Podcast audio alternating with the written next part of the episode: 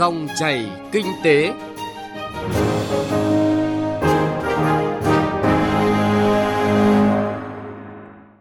Kính chào quý vị và các bạn đến với Dòng chảy kinh tế thứ ba ngày hai mươi tháng hai năm hai nghìn không trăm hai mươi tư với những nội dung đáng chú ý sau.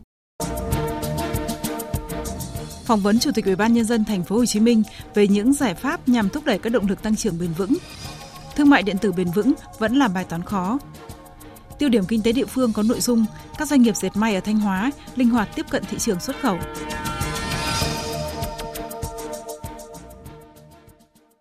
Thưa quý vị, Thành phố Hồ Chí Minh đang có những điểm nghẽn trong giải ngân vốn đầu tư công và huy động tìm kiếm động lực tăng trưởng. Làm thế nào để tháo gỡ điểm nghẽn này trong giai đoạn tới, đặc biệt là trong năm hai nghìn không trăm hai mươi tư, vì mục tiêu tăng trưởng G R D P từ bảy phẩy năm phần trăm đến tám phần trăm.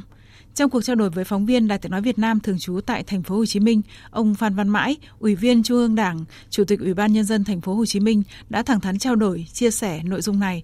Mời quý vị và các bạn cùng nghe.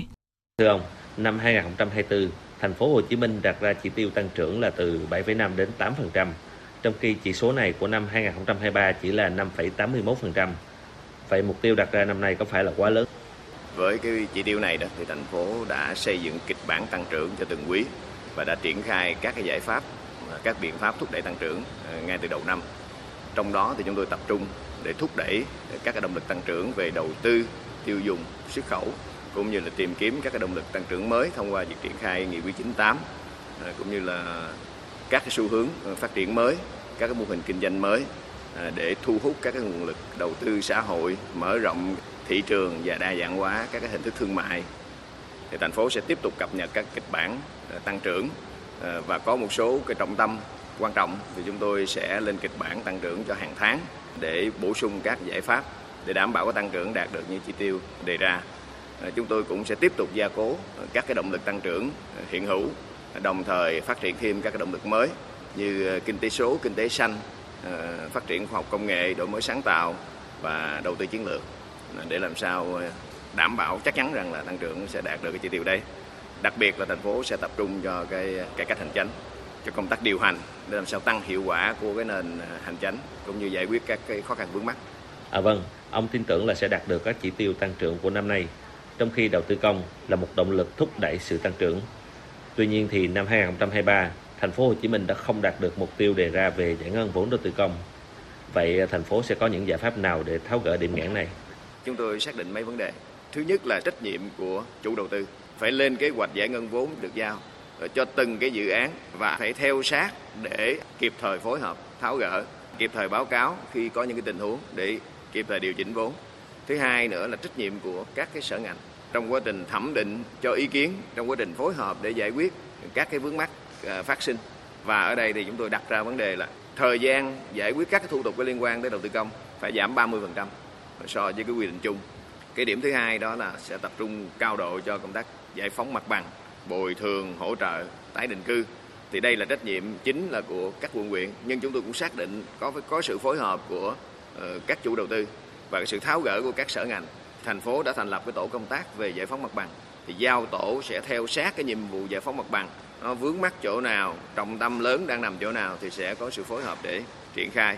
Và cái thứ ba đó là công tác điều hành vốn. Theo sát với kế hoạch để có một sự điều chỉnh khi cần thiết. Nếu dự án này không kịp thời giải ngân do những cái lý do gì đấy thì sẽ điều chỉnh vốn. Ở đây chúng tôi đã chỉ đạo các ngành, các ban quản lý dự án, các địa phương đã chuẩn bị sẵn một số cái dự án trong cái trung hạn để kịp thời thay thế khi có nhu cầu điều chỉnh vốn. Và thành phố cũng sẽ tăng cường kiểm tra, giám sát cái phân cấp ủy quyền và kể cả là xử lý trách nhiệm đối với các tập thể cá nhân mà làm ảnh hưởng đến tiến độ giải ngân đầu tư công. Đó là những biện pháp tổng hợp mà chúng tôi sẽ tập trung thực hiện ngay từ đầu năm với quyết tâm là trong năm nay là sẽ giải ngân đạt kết quả cao nhất trong tám mươi nghìn tỷ đầu tư công. Xin trân trọng cảm ơn Chủ tịch Ủy ban nhân dân Thành phố Hồ Chí Minh. Quý vị và các bạn vừa nghe cuộc trao đổi của phóng viên Hà Khánh với ông Phan Văn Mãi, Ủy viên Trung ương Đảng, Chủ tịch Ủy ban nhân dân Thành phố Hồ Chí Minh về những giải pháp nỗ lực thúc đẩy các động lực tăng trưởng bền vững từ đầu tàu kinh tế.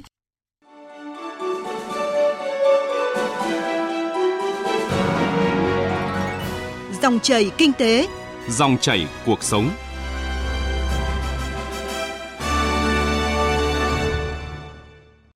Xin được chuyển sang nội dung đáng chú ý khác. Thưa quý vị và các bạn, thương mại điện tử Việt Nam đã trải qua giai đoạn mười năm phát triển nhanh chóng. Từ thời điểm khái niệm còn khá xa lạ, giờ đây hầu hết người sử dụng Internet đều đã là người tiêu dùng số. Mức tăng trưởng thương mại điện tử đã được ghi nhận đạt từ hai mươi đến ba mươi phần trăm một năm, quy mô thị trường đạt hai mươi phẩy năm tỷ đô la chỉ trong năm hai nghìn không trăm hai mươi ba. Con số này dự báo thay đổi theo hướng tốt hơn nữa ngay trong năm nay. Phát triển nhanh là hoàn toàn có thể, nhưng phát triển bền vững toàn ngành thương mại số thì còn nhiều bất cập, thách thức. Phóng viên Thu Trang đề cập nội dung này.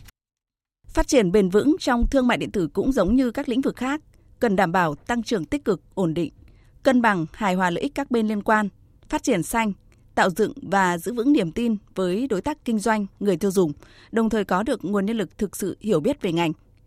Với nhiệm vụ đầu tiên, các chuyên gia nhận định việc duy trì tốc độ tăng trưởng tích cực phải gắn liền với ổn định. Nếu như tăng trưởng không tích cực hoặc là thiếu tính ổn định, phát triển thương mại điện tử sẽ không bền vững. Thời gian qua, yếu tố này luôn được đảm bảo và là điểm sáng của ngành khi tốc độ tăng trưởng đạt từ hai mươi đến hai mươi phần trăm mỗi năm và năm sau luôn cao hơn năm trước.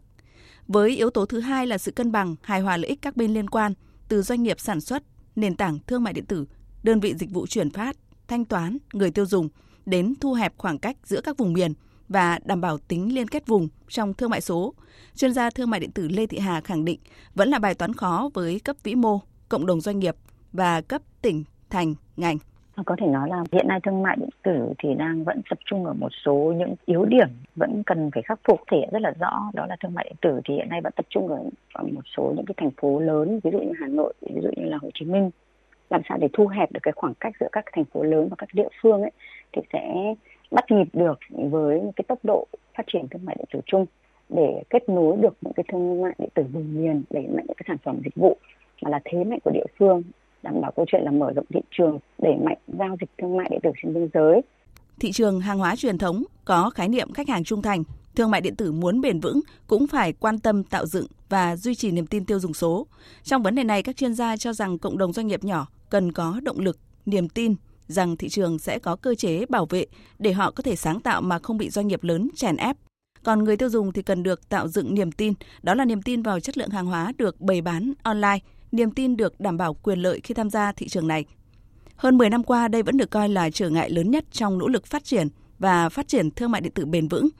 Một thống kê từ Tổng đài một tám không không sáu tám ba tám của Ủy ban cạnh tranh quốc gia cho thấy thương mại điện tử hiện xếp thứ hai trong tổng số hai mươi hai nhóm hàng hóa bị người tiêu dùng gửi thông tin khiếu kiện nhiều nhất do hàng hóa không đúng mô tả, doanh nghiệp giải quyết khiếu nại không thỏa đáng hoặc là bị gian thương lợi dụng nền tảng số và chiếm đoạt tài sản. Để giải quyết vấn đề, ông Lê Đức Anh, Giám đốc Trung tâm Tin học và Công nghệ số, Cục Thương mại điện tử và Kinh tế số, Bộ Công Thương nhận định. Yêu cầu của thị trường, của người dùng từ phía cơ quan nhà nước và các doanh nghiệp đồng hành và chung tay với nhau để có một cái sự phối hợp.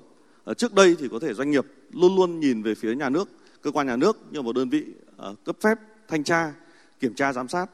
Tuy nhiên thì thực tế nhà nước có hai vai trò. Một là vai trò quản lý nhà nước và vai trò thứ hai là liên quan đến phát triển thị trường. Thì cái vai trò phát triển thị trường này là vai trò mà Cục Thương mại điện tử và Kinh tế số chúng tôi là trong mười năm vừa qua là luôn luôn thúc đẩy và luôn luôn là muốn trở thành một cái đơn vị là không chỉ quản lý nhà nước mà còn đồng hành.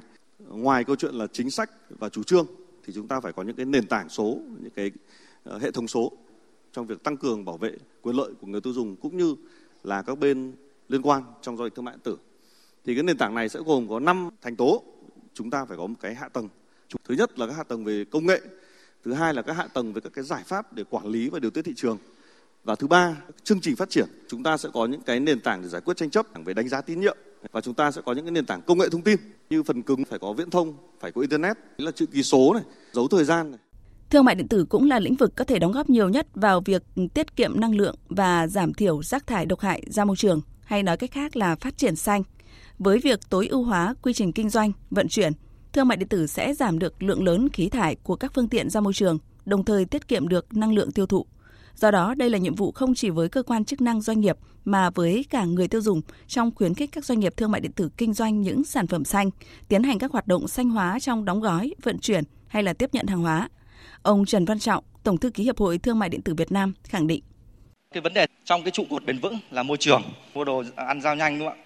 Vô tình là chúng ta tạo ra một cái lượng rác thải nhựa rất lớn ra môi trường. Túi bóng đựng đủ các loại rồi là muốn uh, tốt hoàn thiện thì bên đóng gói thì họ càng ngày họ càng chuyên nghiệp hơn. Ví dụ thay vì một cái túi đựng uh, rau thì họ uh, chia các loại rau, đúng không? Tăm thì uh, dĩa đủ kiểu.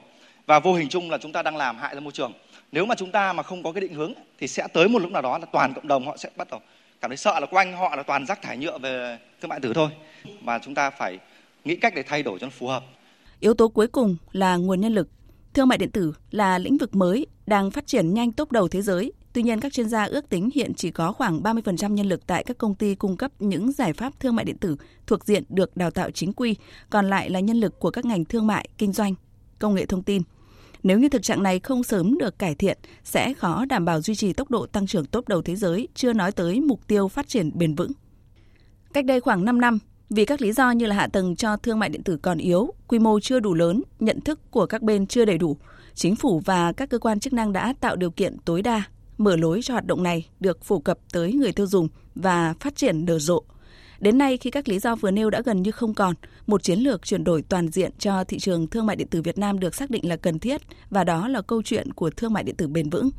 Hay nói cách khác, cùng với chủ trương chuyển đổi số toàn diện từ chính phủ, các hạ tầng số có liên quan như là dịch vụ logistics thông minh, thanh toán điện tử, hóa đơn điện tử, hợp đồng điện tử, xác thực danh tính điện tử đều đang có những bước chuyển mình nhanh chóng, thì dù thương mại điện tử còn nhiều bất cập, cũng đã đến lúc không thể chậm trễ trong từng hoạt động mua, bán, quản lý online, hướng đến mục tiêu xanh bền vững. Và những thông tin phân tích vừa rồi cho thấy trách nhiệm của tất cả các bên liên quan trong hệ sinh thái thương mại điện tử Việt Nam, đặc biệt là vai trò và quyền lợi, nghĩa vụ của doanh nghiệp, của người tiêu dùng. Thông tin kinh tế, cập nhật và chuyên sâu. Tiêu điểm kinh tế địa phương hôm nay, mời quý vị và các bạn cùng nhóm phóng viên Sĩ Đức, Thúy Lượng đến với tỉnh Thanh Hóa. Năm hai không hai ba là năm ngành may mặc tỉnh Thanh Hóa nói riêng và may mặc cả nước nói chung gặp nhiều khó khăn, thách thức do những biến động của tình hình thế giới. Để tháo gỡ khó khăn, nhiều doanh nghiệp may mặc trên địa bàn tỉnh Thanh Hóa đã triển khai nhiều giải pháp để duy trì đơn hàng, tìm kiếm thị trường mới, ổn định sản xuất.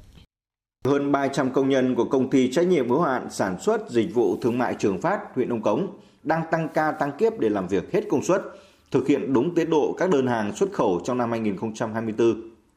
Mặc dù kế hoạch sản xuất năm hai không hai ba đặt ra đạt tám mươi phần trăm, tương đương xuất đi hơn ba triệu sản phẩm, nhưng việc ký kết được các đơn hàng xuất khẩu quần áo đi nước Nga năm hai không hai tư là tín hiệu tích cực giúp doanh nghiệp ổn định sản xuất, tạo công ăn việc làm cho người lao động. Ông Trần Công Tuệ, Giám đốc Công ty Trách nhiệm hữu hạn Sản xuất Dịch vụ và Thương mại Trường Phát, tỉnh Thanh Hóa cho biết. Năm hai không hai tư, cái lượng hàng chúng tôi sẽ à, tăng trưởng khoảng ba mươi đến bốn mươi phần trăm. Chúng tôi đang có xây dựng một cái nhà máy mới ở tại xã Minh Nghĩa, huyện Hồng Cống. Sản lượng của chúng tôi tối đa là năm triệu sản phẩm và chúng tôi đang dự kiến là chúng tôi sẽ tuyển dụng thêm một nghìn công nhân nữa. Năm hai không hai ba, do ảnh hưởng của tình hình kinh tế thế giới, các doanh nghiệp may mặc ở Thanh Hóa gặp rất nhiều khó khăn do bị cắt giảm đơn hàng. Có doanh nghiệp phải cắt giảm cả giờ làm và nhân sự. Trong bối cảnh đó thì đòi hỏi các doanh nghiệp may mặc phải thay đổi linh hoạt trong chiến lược sản xuất kinh doanh. Ông Phạm Duy Giáp, Giám đốc chi nhánh May Delta Hậu Lộc một, tỉnh Thanh Hóa cho biết. Về phía công ty chúng tôi cũng đã có những cái biện pháp thích ứng và bộ phận phát triển liên tục tìm kiếm các cái nguồn nguyên liệu. Chúng tôi phải điều chỉnh công nghệ, nâng cao được cái hiệu quả sản xuất, đảm bảo được chất lượng, giảm được giá thành, nâng được cái sức cạnh tranh, tham gia các chương trình kết nối doanh nghiệp với các nước để chúng tôi có thêm thông tin cũng như là tiếp cận được với các cái đối tác trong lĩnh vực may mặc để chúng tôi có cơ hội tìm thêm được nguồn hàng. Thanh Hóa hiện có gần ba trăm doanh nghiệp sản xuất trong lĩnh vực dệt may. Ông Lâm Vĩnh Hào, Tổng Giám đốc Công ty Trách nhiệm hữu hạn Soprem Gemi cho rằng tình hình thế giới có nhiều biến động, nhưng với sự nỗ lực của cả công ty, chúng tôi vẫn ký kết được các đơn hàng với các nước Âu Mỹ và Nhật Bản. Năm hai không không ba, chúng tôi vẫn đảm bảo được sản xuất năm triệu sản phẩm như kế hoạch đề ra và duy trì được việc làm cho một nghìn tám trăm công nhân ở ba xưởng sản xuất. Hiện chúng tôi cũng chủ động được các đơn hàng cho sản xuất quý một và quý hai năm hai không hai tư. Năm hai không hai tư, dự báo sẽ có những khó khăn thách thức đối với ngành dệt may nói chung. Nhưng với sự đổi mới nhanh nhạy tiếp cận thị trường, ngành dệt may Thanh Hóa hứa hẹn sẽ tiếp cận được những thị trường mới. Tiêu điểm kinh tế địa phương với nội dung các doanh nghiệp dệt may ở Thanh Hóa linh hoạt tiếp cận thị trường xuất khẩu cũng đã kết thúc dòng chảy kinh tế hôm nay. Chương trình do biên tập viên Thu Trang cùng nhóm phóng viên kinh tế phối hợp thực hiện. Xin kính chào tạm biệt và hẹn gặp lại.